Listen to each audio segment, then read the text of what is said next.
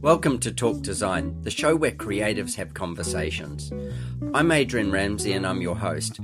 Having lived a life of design myself, I wanted to share with you the creatives that inspire me and in turn may inspire you. Thank you for listening. I hope you enjoy.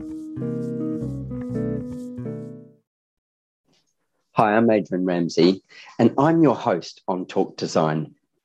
I started this podcast because I wanted to share the journey of design that I've had and that many others have had. And I find it inspirational talking to people globally about what makes design tick and what makes design create a better world for others. My journey has taken me from clothing globally, women's swimwear, performance sportswear, mountaineering, yachting, all these kind of genres where each place I would learn more and more about different specifics and how clothing can support those. Also, I've worked in innovation as a systematic innovation trainer and worked with the aerospace industry as well as the marketing industry and the design industry. And all my years of design, still my favorite is the built structure and interiors. And years of travel, and discovery, I constantly look at what the emotions are that are created by the built space. I consider myself a student of design for my whole life and will go on that way.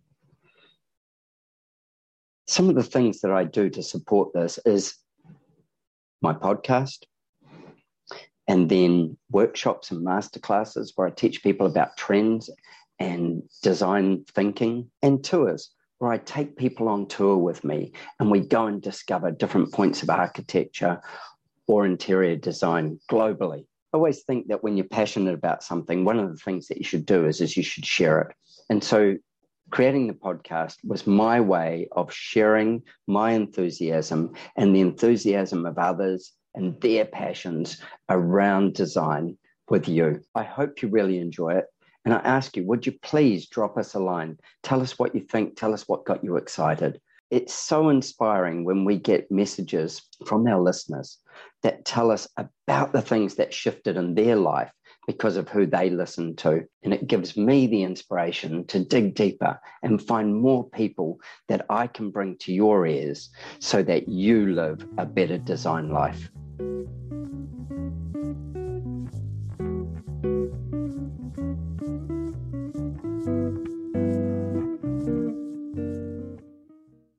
My guest on Talk Design today is Parker Whitehead. Now, Parker has a really innovative story and a innovative product, which is Moonshot Camper Vans. Now, the name itself is particularly romantic.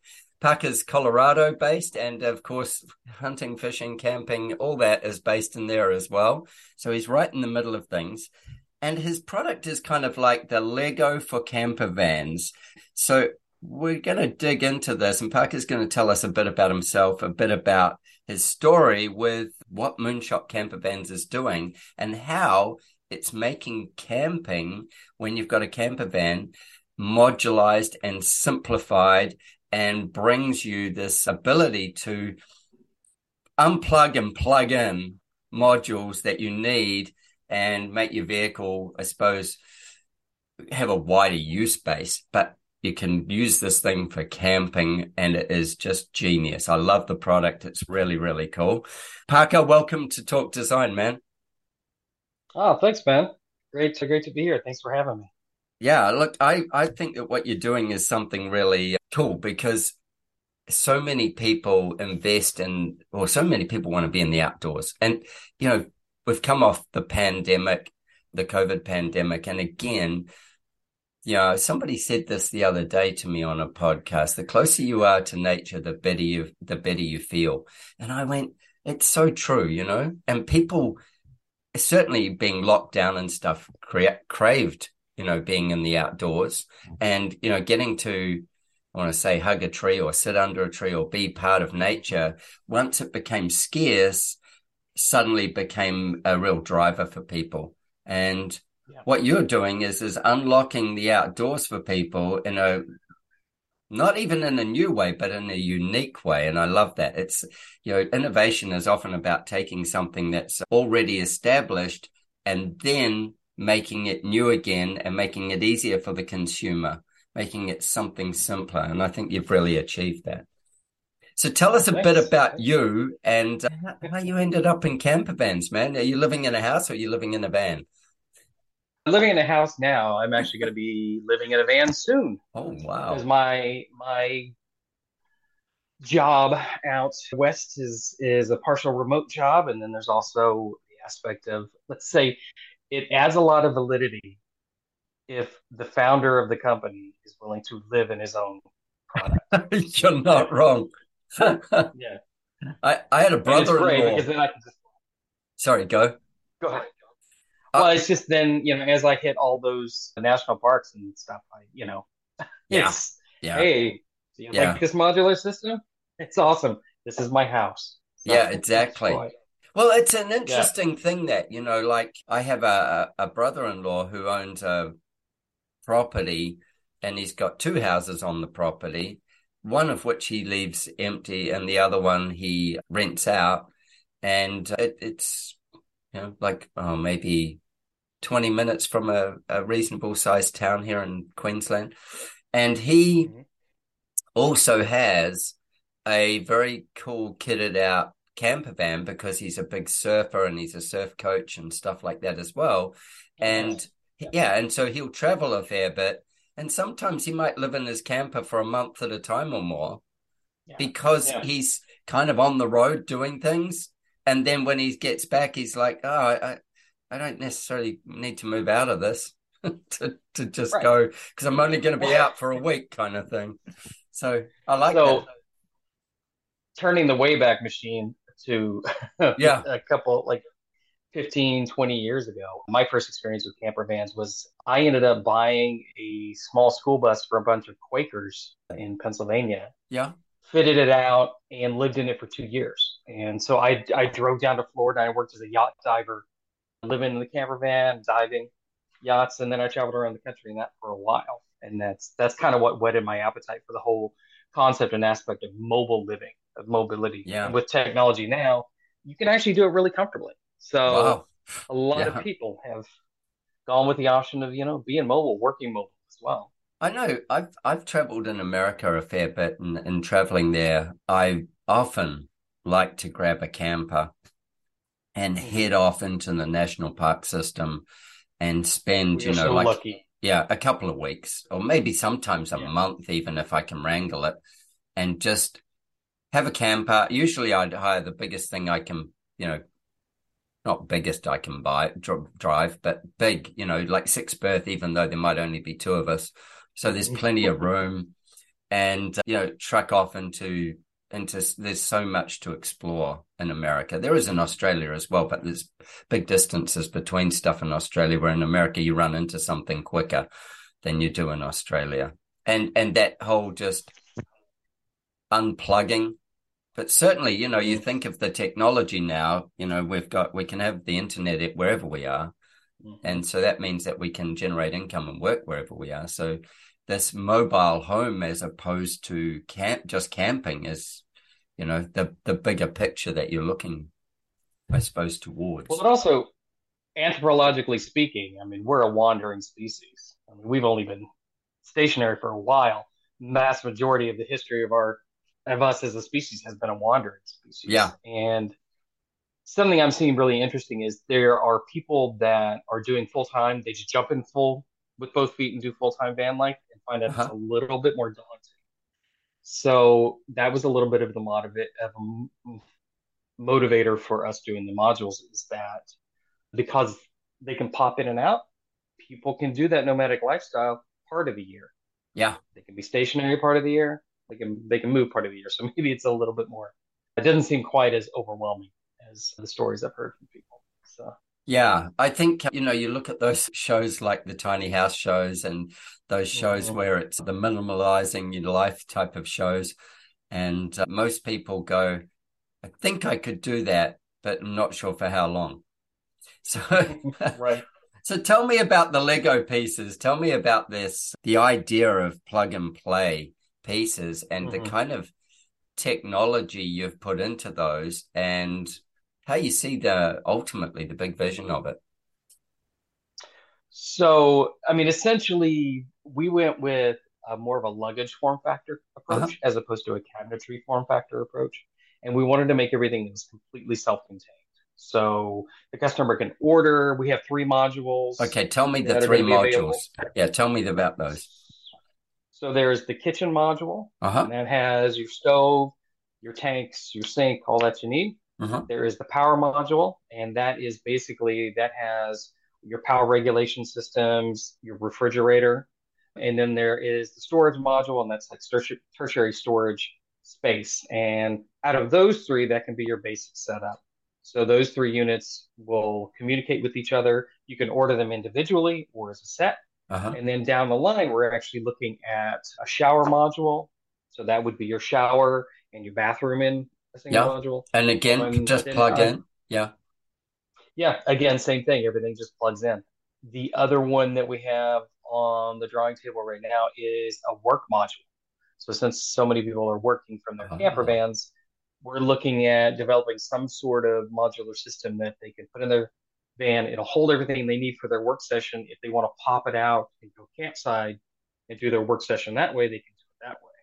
Remote meetings, that sort of thing. Right. So they could they could literally unplug the work module from inside if they and and set it up under a canopy or something, or not even under anything, mm-hmm. under a tree, outside. Yeah. And continue to work while they've got their their fridge keeping their goods cold. And they could unplug that as well, or no? They'd leave that in the van. Would they? They could unplug that as well. I mean, again, with the way technology and the way power systems and lithium batteries work now, they could pop that out and it would be its own self-contained module, powered module as well. So the um, kitchen mean, module. Go ahead. Yeah, go. Sorry, no, go, go. so the kitchen module, the nice modification happened with that is we were running power to it, and then Dometic came up with a new system that's a USB charged faucet system with a dual tank. So and that made that whole module completely self-contained. Yeah, wow. So we don't have to run any power. Yeah, don't have to run any power to it. And like I said, with lithium batteries, things are not as heavy. So the thing about the modules is they're sub-modular as well. So not a big heavy tank. You've got two smaller tanks not yeah. big heavy batteries, smaller batteries. Everything pops out. You can pop a module out of the camper van and set it up and cook campsite. And drive off in the van. It's all about yeah. And drive off in the van, yeah. So everything is about like modularity, sub-modularity, and being like transportable and ease of use. That was mm. that was a big motivator when we came up with the product to begin with. Yeah, wow. That's really interesting because, you know, you think of even just say you were going to a cabin somewhere and you went, well, yeah. we can just carry our fridge inside. You know, like we can just pop that inside and I can take my work desk inside and I can, you know, take these modules inside to somewhere and they've got all my things in them. Don't have to be worried. Like most cabins wouldn't necessarily have a fridge, but then you've got right. your, your van and you've got more space in it as well as having the ability to use the van for something else if you at that time. Mm-hmm. I like yeah. that. Which that's as we talked to a lot of camper van builder or camper van dwellers. Another thing they liked about it was like, oh, if I get an accident, I'm out of house and home. If I get an offender vendor or the engine blows up, right. a lot of them said, you know, the fact that we could pop all these modules out and just pop them into another van, uh-huh. that's a real big value statement for a lot of people because it gives you redundancy. Yeah. And also you're, you're taking an asset. You can unplug it and sell it to somebody if you want. You can unplug it, put it in another spot. You can sell the van. You don't have to destroy the cabinetry inside it to to take the these valuable parts out of it and put them somewhere else. You know, you if it's all built in in a van, then the van's a camper van. It it, it doesn't give you flexibility when you go. Oh well, I'm going to upgrade. Yeah, sure. Take the mattress. You know, like but but the kitchen cabinetry and all those other items are actually built-in modules. You know, I I, think mm-hmm. of my brother-in-law's camper van, and everything's built in You know, there's thousands and thousands of dollars worth of interior form in there, and you could take some of it out, but you couldn't take out any of the really expensive parts without destroying it. Hmm. That's really interesting. Yeah.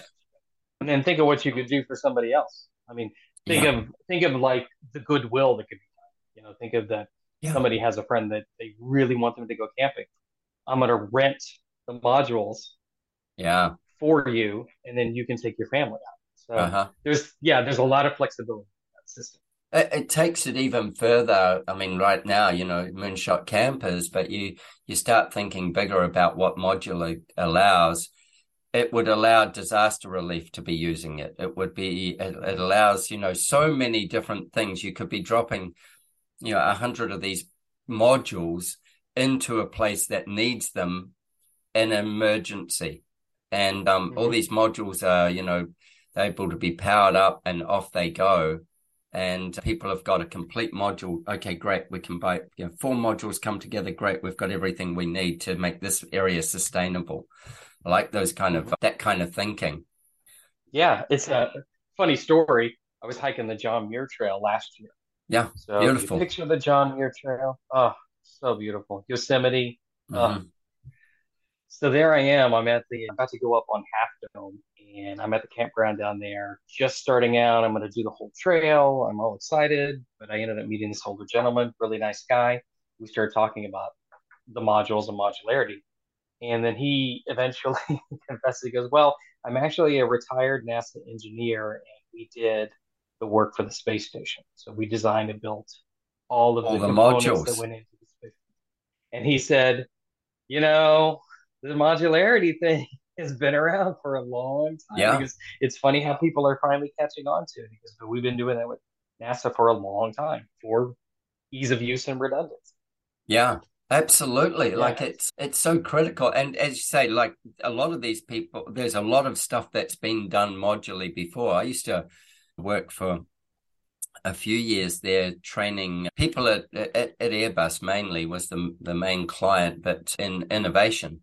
And so mm-hmm. I would be training them in unsolvable problem solving. And the number of times that you use the a very, very common innovation, what do you call it? Like solution is break it up.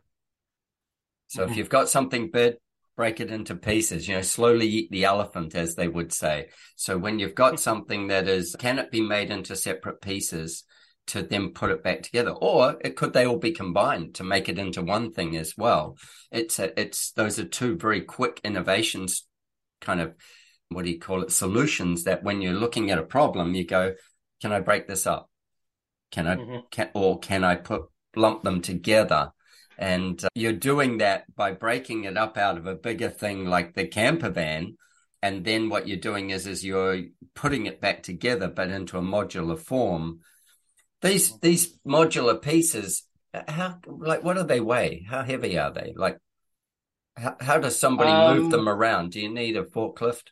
oh no, no. I mean everything is under twenty five pounds. Yeah, yeah. Because okay. you take all the, you can take the internal components out and move everything. Because the casing and form factors themselves, like I said, we're going on a luggage uh-huh. style yeah, of manufacturing. Yeah. So you know the thing about luggage is it has to be strong and light, right? So that's we've given that same approach. So yeah, you know, so I would say at the most twenty five pounds. Polycarbonate, or what do you use for that kind of thing? Yeah, we're we're going to be starting with polycarbonate. I would prefer to, for sustainability reasons, go to a, an aluminum casing. Okay. So yep.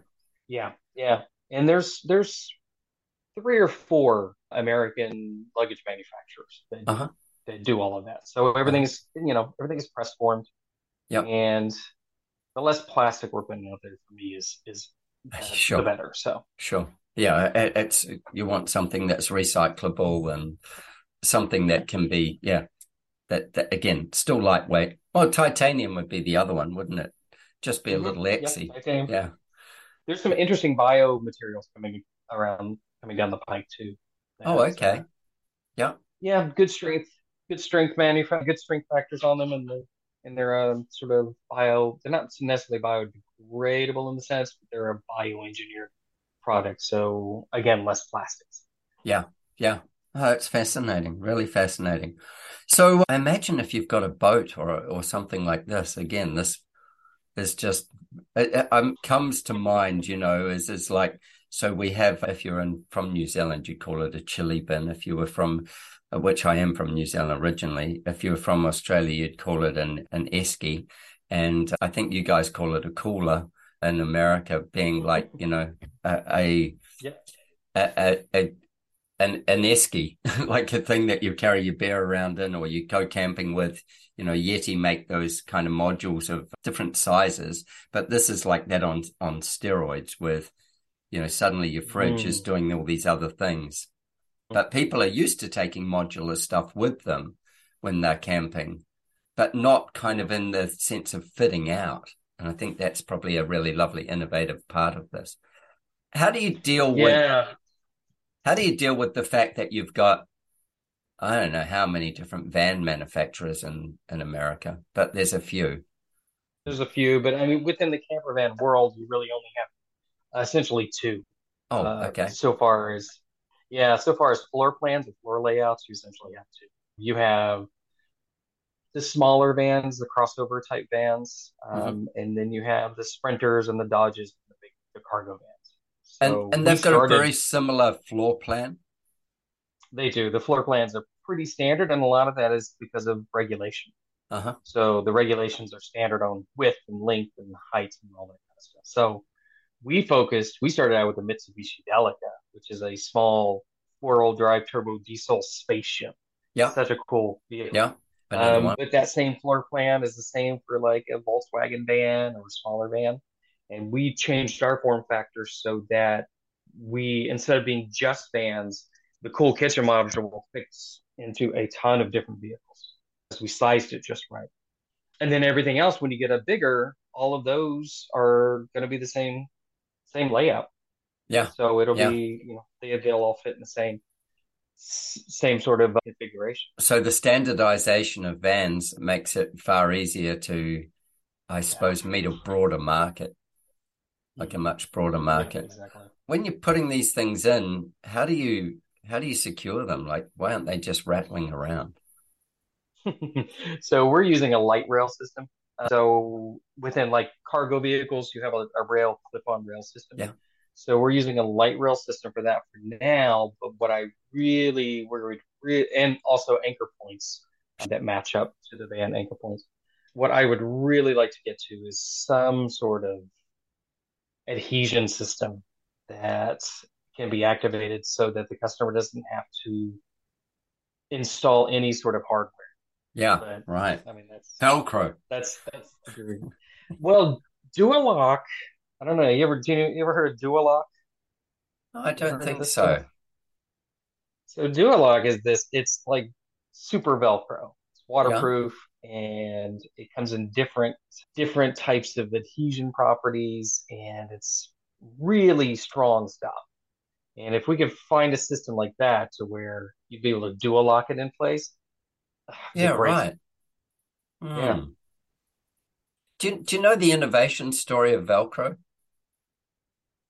So he was in the how, amazon right? Wasn't it? Uh, I, I, seed pods in the amazon Maybe, maybe, but I, the one I know is is he had a, a particularly hairy dog and was he'd take the dog walking, and when I say hairy dog, you know, it was probably like a long haired Labrador. I, I, can't remember what in the story what it is, but he'd take the dog walking, and the dog would always come back covered in these biddies, like you know, things attached to its fur. And so he was looking at that, and he looked at how it hooked and uh, you know velcro is basically a hook or it's a loop that's been cut and then that creates the hook. And then you need the fur as such on the other side so the hook and the fur can work together. And i know there's some other ones now where it's kind of like two planes that slide together and and, and hook they mm-hmm. kind of push together where velcro just grabs wherever it is. But with that yeah he he discovered it from nature, of course. And yeah. in doing it, it's like I don't know whether you've ever put down fake grass, you know, like synthetic grass.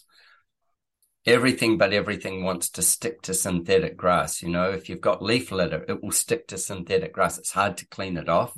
You've almost got to vacuum mm-hmm. it. And so those kind of things are like really interesting when you see that. And that's almost like a Velcro thing, but it sticks to a, a lot of stuff, like wants to adhere to it pretty easily. Yeah. So, yeah, I'm, I'm always fascinated by those kind of things where you go, how do you get something that will A, hold a lot of weight and then B, still be removable? And uh, in, in your modules, the weight isn't in the module, but the weight's in the G force that it goes around a corner with, or, you know, like anything exactly. like buses and, you know, boats and things like that. The weight is in that part that creates the the need to hold it down. Right. Mm. Yeah, that's that's the challenge there. But I mean, there's so much good stuff on surface adhesive technology. Mm. I'm sure it's going to be some sort of biomimicry solution at some point. Yeah. It always is, right? Mm-hmm. It always just is. about everything is. Yep. Yep. yep. most things most things seem to wash back to how did nature do it and then how do we do it? Yep. And the closer we... a really interesting go ahead. I was going to say the closer we get to the nature, how nature does it, usually we've that's been simplified so heavily. Nature is like very good at taking care of simplification. It, it doesn't get too complex. It's maybe complex, but then it works very simply. Right.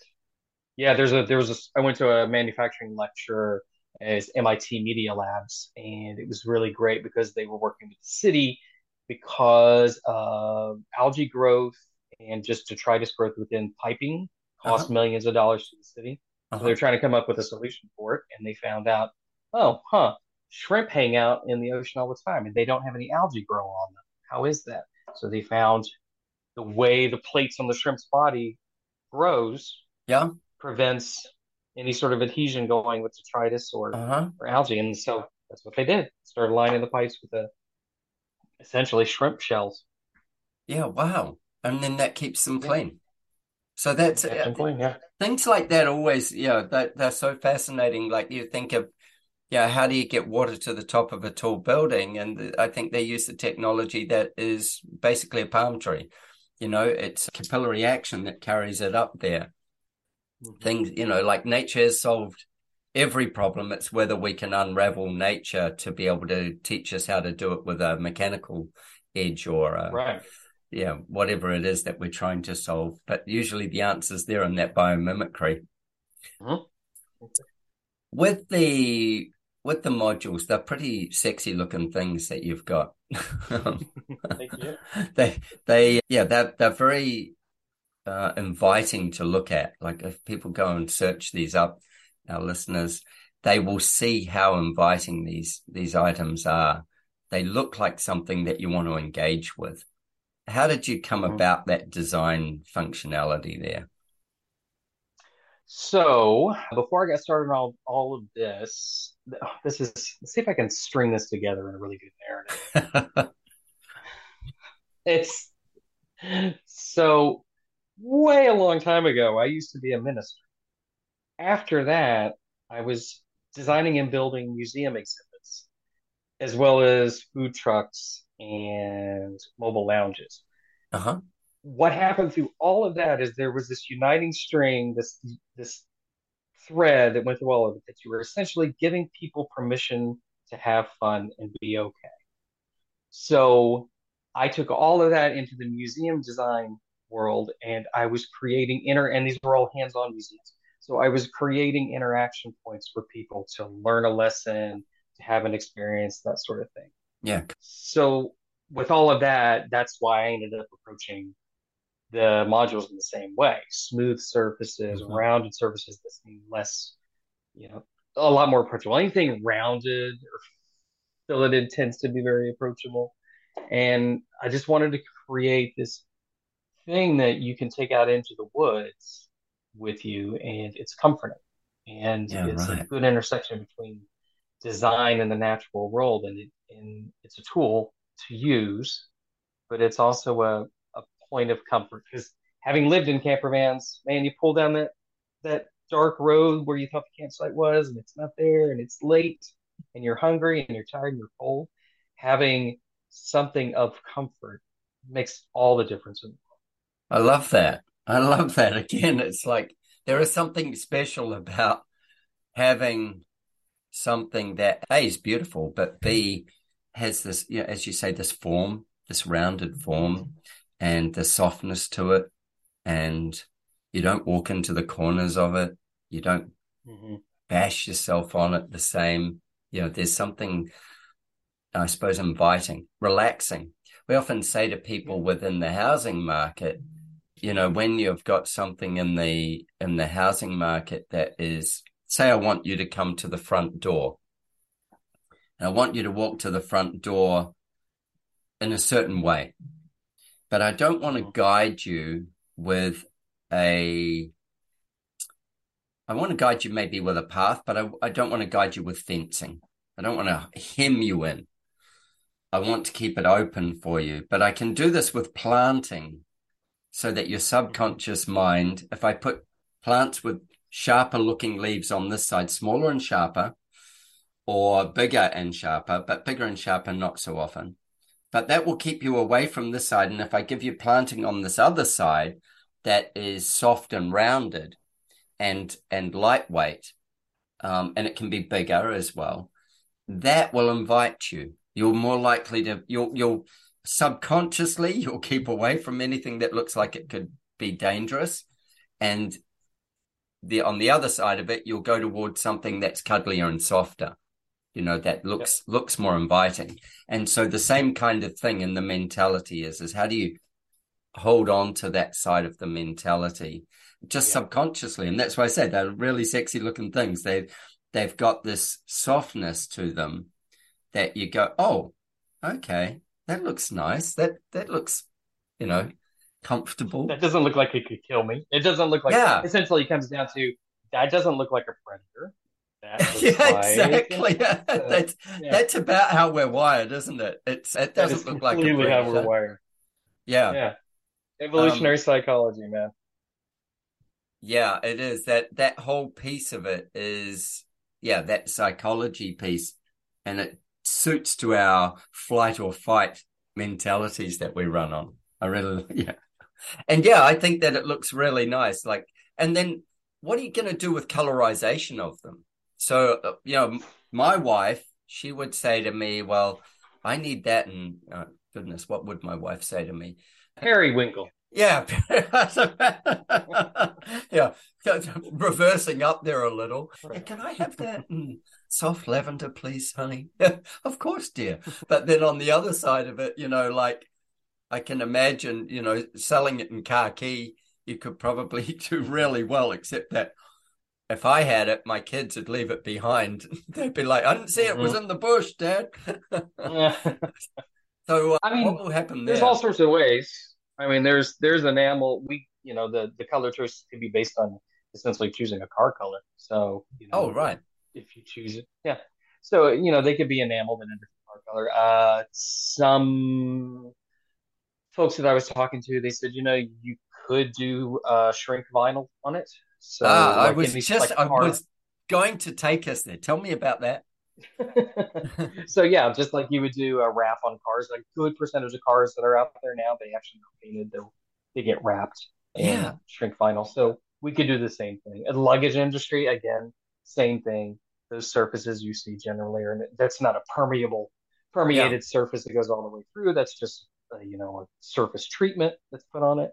And there's all sorts of things. I mean, beautiful point of customization, isn't it? Mm-hmm. Yeah, and it's really it's really nice because they you can pretty much affect the whole vibe of the interior of the van based on your color choices. Or... Well, I follow a few Instagram, you know, van life lifestyles just uh, mm-hmm. because I'm in design and I have a fascination for the outdoors. I don't particularly want to live in a van.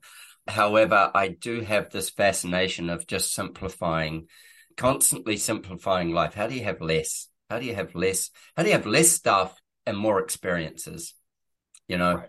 And, and here's me, I design houses that are generally pretty large, and I'm constantly thinking to myself, this is a lot of space. You know, this is a ton of space. And how do we trim this back and get some sensibility around it? Rather than just letting cost be the driver always. How do you get to do those things? And I, I go with this modularized thing of being able to go, okay, we can put these things in, take them out, reuse them. But if we can personalize them, and I, have mm-hmm. had this fascination with this thing of wrapping things lately when you come back to that. And that was where I was going to go. I made myself a little note while you were talking. Ask about, you know, wrapped vinyl. And again, I don't think it's necessarily that product friendly for the planet, which is mm-hmm. one thing. But we can't be far off cars being delivered with some sort of like, you know, your your multiple your your options are whatever you want. And mm-hmm. um it's gotta be cheaper, I would say, to have a car wrapped, especially at factory stage, than it would oh, be oh, to have one painted and owning a big paint plant that does everything. And then when I look at what you're doing and I go, okay, go down that same mentality. How could you be wrapping these? And so when my wife does say periwinkle, and I say, yeah, well, yeah, okay, periwinkle, yeah, but I would rather this. Then you know, there's this ability to go, okay, cool. We could, you can design an interior based around uh-huh. being able to wrap these modules. And I suppose mm-hmm. you could still buy them in whatever color you ship them in and still wrap them. I've got a friend who just bought a new truck and he is wrapping it. It's brand new, straight off the lot, and he will wrap it. And I said to mm-hmm. him, How come? But why didn't you just buy the color you wanted? And he said, Well, I did get the color I wanted. He said, But I'm going to wrap it to a different color. And he said, I'm doing a fair bit of off roading in it. He said, I'll do a fair bit. And so he said, but then I can peel that wrap off. If I scratch it or mm-hmm. anything like that, I can peel that wrap off and my paintwork underneath will be in really good condition.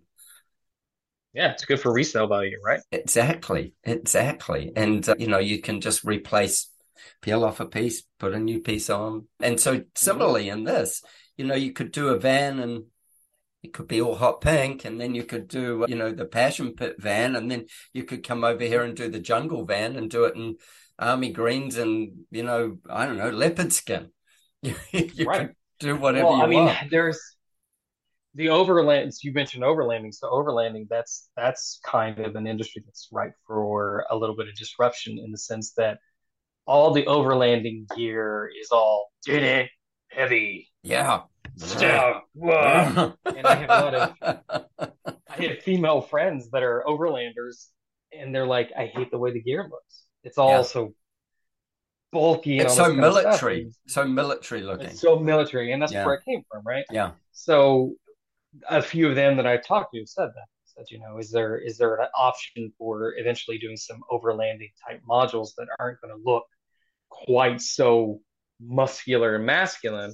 Yeah. And that was part of the reason we developed this whole system is we wanted to, you know, be able to offer something that feels like something in your home, essentially. Uh-huh. I mean, if you think about yeah. it, yeah. you're in your van or your overland vehicle, but it, it still has the same feeling as your front room in your house. Yeah. I mean, again, that's that comfort. It's that comfort of I think something familiar things. Yeah, something you've touched on there is really important, which is is how will it make you feel?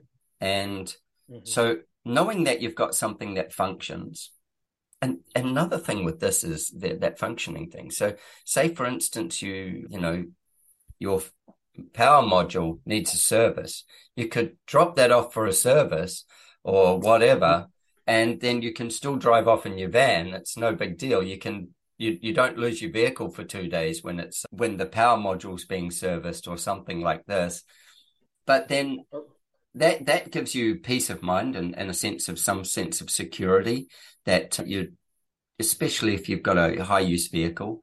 And then outside of that you can also go how, how does this feel to me? So color is like one of our big big points of emotional settings you know like what will the emotion does what what does that color evoke an emotion you know, like, uh, mm-hmm. certainly when you think around food, a great example of that would be if you advertise food with green and fresh light greens and stuff like that, that draws customers towards it.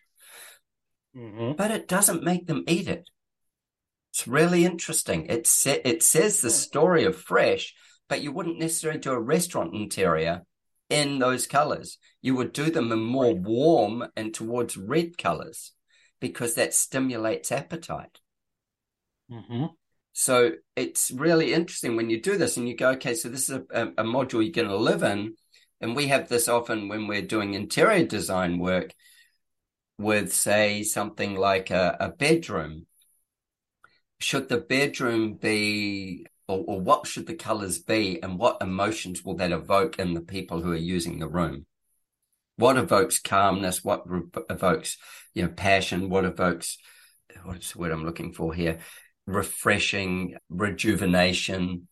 And you, you look through clothing ranges and you see what they do with, say, yoga versus, you know, like, mm. say, football gear, the, these kinds of things, you know, like, and that the psychology of how that fits. And then you do this in a living space, take it a level further, and then you do it in a van space and you're taking it a level further as well. Mm-hmm. Yeah, really. It's also Orwellian isn't it? It's also like social engineering, yeah, interior yeah. spaces and brutal. Yeah. I mean, yeah, some of the brutalism things going on there, and it all still comes down to the basic same basic thing. It's that primitive brain. yeah, hundred percent. We haven't we haven't evolved yeah. that far. no, we just got shiny layering. We've got a shiny layer on top. Yeah, that's it. We've just yeah, we've just, just polished it up. That's really fascinating, Matt. When are these? When are these coming to market? When are, when are you doing your your main? Uh, what's the plan? We are we're in our pre-seed rounding, so you know, being in pre-seed rounds, it just once all of that comes through, you're looking at about twelve months for supply chain and because we're going to be outsourcing everything, so uh-huh. of course, supply chain and manufacturing and shelf ready. If we can move that up by six months, that would be great too. I mean, if we were ready for spring by spring, that would be awesome. So okay, so if if it's say you know six, 12 months to be sort of market ready, mm-hmm. how do people join up with you now? When I say join up, how do they get in the loop now so that as you develop and there's a timeline firms up that they can grab hold of knowing that it's coming? Where do they go? Where do they register? What do they? Yeah, do they do they call so you they and can... say, "My name's John, can you please call me back on whatever day?" they can actually just go to our website. We have a pre-order campaign going on right now, so they can pre-order Fantastic. and uh, reserve, and then that puts them into the loop, and then we will let them know where the process is uh-huh. and what we're doing next, and and get them into the culture. yeah, moonshot. So yeah, yeah, just go to moonshotcampervans.com. Beautiful, beautiful. That's really cool because I think there should be a lot of interest. And also, I imagine there'd be some great feedback that people can go, okay, so if you can do this, can I have one of these? Yeah. yeah what's next? Like, what else can I have? Yeah. How yeah. will they go for boating? That was going to be one of my other questions when I said to you about boating before. Any any big technology shifts to take it on the water versus on the in a camper? Not really. No, it's funny backstory. Here we go again. Uh, so originally, I was going to school to, or I was about to go to school for wooden boat building. So I was in marine design. Yeah, cool. Or, so it's essentially the same thing. It's the same format. I mean, the stove section, you'd probably want to have that on a gimbal. You know? Yeah, yeah. It's on a boat, but everything else, it's going to be the same sort of lock in, lock tight system. Yeah, cool. Um, yeah, I yeah. I love tiny homes too. Yeah, yeah, yeah, absolutely. I love the fact that mm-hmm. in your history of your background of where you, how you've ended up at this point, it it comes from these interactive. So it comes from design, and then from design, it comes from interactive and portable is like in your DNA. This is like another oh. section of that DNA. And, you know, like when you were saying about doing museum stuff and it's interactive and it, and it, I suppose, educates as well with that education side of it. It's not that you're trying to educate people with this. It's that you've actually discovered human behavior and how human behavior works best for this. And mm-hmm I, I think that that on top of you're going to go and live with your own modules very soon would be pretty fascinating and a great way of growing your marketplace as in being visible you know being visible mm-hmm. even though it's one van i recently I, we haven't released it yet i interviewed some guys who do they're out of colorado and they do containers Mm-hmm. And so they're doing, when I say containers, they do all sorts of modular construction with containers. And they're one of the big companies that do this in the US. And th- some of these modules that you're talking about would be absolutely perfect in their containerized modules as well. And I'll put you in touch with those guys. That'd be a really good conversation for you. And with, I, yeah, I mean, their podcast will drop in the next know, month or so. Oh, good. Yeah, I mean, really, if you think about it, I mean, it's it's it's applicable for vans, but then it's also applicable for ADUs. Yeah, um, hundred um, percent. Which that legislation has been changing a lot. Cities are finding that's a better way to add density. Yeah. So yeah. it's applicable for tiny homes and ADUs. It's applicable for camper vans. It's applicable for boats. Yeah. Do you know something that we, we're seeing a lot of is what they call glamping. And I'm sure you're seeing that yep. in America as well. So people want to oh, go yeah. and stay in a fancy teepee or in a fancy mm-hmm. tent. Years ago, I went and stayed at Taronga Park Zoo, which is the main zoo in Sydney. And you stay overnight in the zoo grounds in a glamping tent. Mm. So very, very beautifully set out. And probably the the the thing and not cheap to do. Like it's it's a an experience. You know, you go animals after hours as well as animals before if the rest of the zoo's open. And then this luxury kind of experience. The one thing that it, I w- wouldn't say failed on, the one thing that it could have given us that would have been really nice would have been if we'd had one of your power modules in our tent with a small refrigerator we wouldn't have had we had water there and mm-hmm. but but it was it wasn't like chilled it was if you wanted chilled you actually had to leave that environment and go somewhere else to get chilled water or something like mm-hmm. that and also if we could have again just think of something as simple as coffee we would have left that environment to go and get coffee in the morning so mm-hmm. whether that's good or bad i don't know but it was kind of like I look at that and I go in that glamping environment, it means that suddenly you can go, okay, great, I'll put module, module, module done. Glamping is is set up. And then I can yeah. break that down and take it. You know, you were saying before about John Muir Trail and Yosemite. My first trip to Yosemite, I stayed in the high meadows for like four days. in those glamping, mm-hmm. or not glamping, camping tents up in the high meadows, and was just, yeah, blown away by the experience. It was my first kind of tent experience of that kind. And, you know, we had a wood burner in there and all those kinds of things as well. But there was zero technology. was, yeah. we actually had a conversation, a pretty fun, like brainstorming conversation with a glamping company. So the way they had worked it is their glamping setup actually rode on a platform and then they towed the platform out and put it in place as opposed to building one. Oh, right. And then the the tent went on top of that. So then yeah. we had a conversation with them of, well, why don't we put our modules in the floor? So uh-huh. yeah, you get out, you set the platform up, and then you just basically pull the modules up into place and use them with the tent over the top. And then when you're done, modules slide down. down into the floor, tent goes out, and onto the next spot. Yeah, I love that. I love that. Yeah. Fascinating there's a lot of there's a lot of opportunity, especially when it's modularized. Parker, yeah. fantastic conversation. If you had to create one last module, if this was it, you couldn't create another thing after this. This was you. You were done. This is your legacy module. your legacy oh, module. Oh, that is a tough. One. You know what it would be? It, it would be a hyper efficient see if I can do this. It would be, and this is pie in the sky. So it would be some sort of hyper efficient module that was basically the Swiss Army knife modules that at the same time did carbon sequestration. Wow. I like that. Yeah. so you go out and it's you can use it for everything and then you know that when you leave those natural woods, you've actually pulled carbon out of the air. Yeah, that's beautiful. I love the fact that it leaves it leaves something behind, which is is that it's mm-hmm. actually made the air cleaner for its purpose of being there. Yep. Mm. Mm.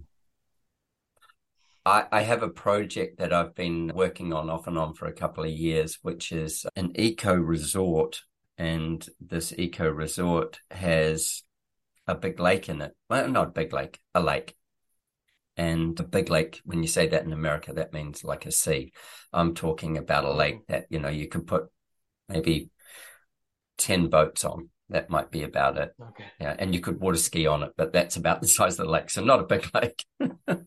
a big dam maybe would be a better way of describing it for uh, for a domestic sized property, you know, a farm. And one of the options that we've been playing with is to do houseboats. Now, mm-hmm.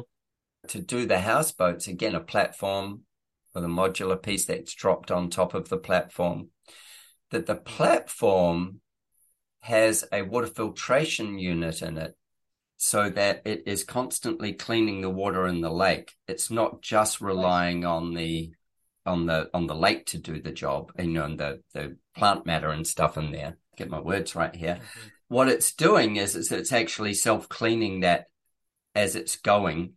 And so it's improving the water quality constantly and using that for ballast as well as the mm-hmm. so it uses the ballast of the water, but then it's filtering.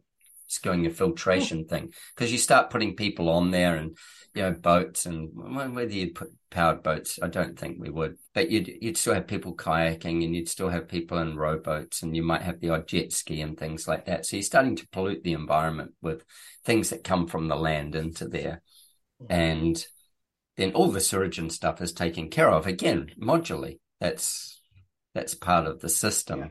that we're looking at using for it. So it's yeah, it's a few years in the away yet, I think, but mm-hmm. it's that whole idea of how do you live simply and how do you holiday simply is yeah. is maybe and it's yeah it goes beyond the whole leave no trace. Yeah, you know, yeah, like exactly. No yeah, yeah, it is. It's leave no trace. Yeah, and, and improve our yeah. improve our environment every time we touch it. Mm-hmm. Mm. It's yeah, so, Parker, I'm looking forward to seeing that final module a few years down. let's stay in touch, and as as you yeah. get closer to launch date, let's do a roundup on what's when the products are hitting the market and stuff like that, and do a another yeah. chat. And yeah, that sounds great. I'll, that'd um, be really cool. We, especially once I'm ready to launch the crowdfunding, that would yeah. be a great. Yeah, hundred percent. That'd be yeah. great.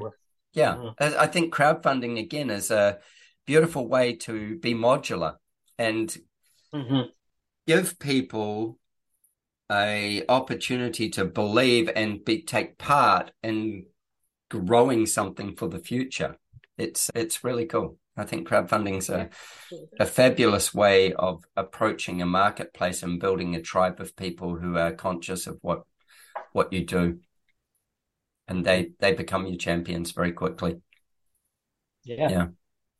Cool, man. We'll post all your socials, all that kind of stuff on Talk Design. Guys, with you're listening, please, by all means, contact us, ask us questions.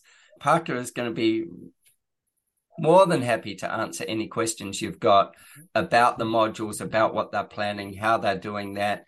We have got more questions that we could ask Parker as well. So ask us things that you want to hear from Parker when we when you write into us. You can find us on Talk Design. You'll be able to write into us from there, talkdesign.show. And you'll be able to talk to Parker by signing up on his pre-order area in his website and we will, as I say, post all that on talkdesign.show and you'll be able to find it there and you can listen to your podcast wherever you listen to your podcast as well, because we're everywhere. And Parker, thank you so much for making the time and sharing your innovation with us. It's really special, oh, man. Oh, it's a moonshot. Yeah, I love it so much. Yeah. Cheers, thank you buddy. so much. Take care. Cheers. Huh? Okay. Cheers, man. Richard's Magic Arrows is brought to you by the Architect Marketing Institute.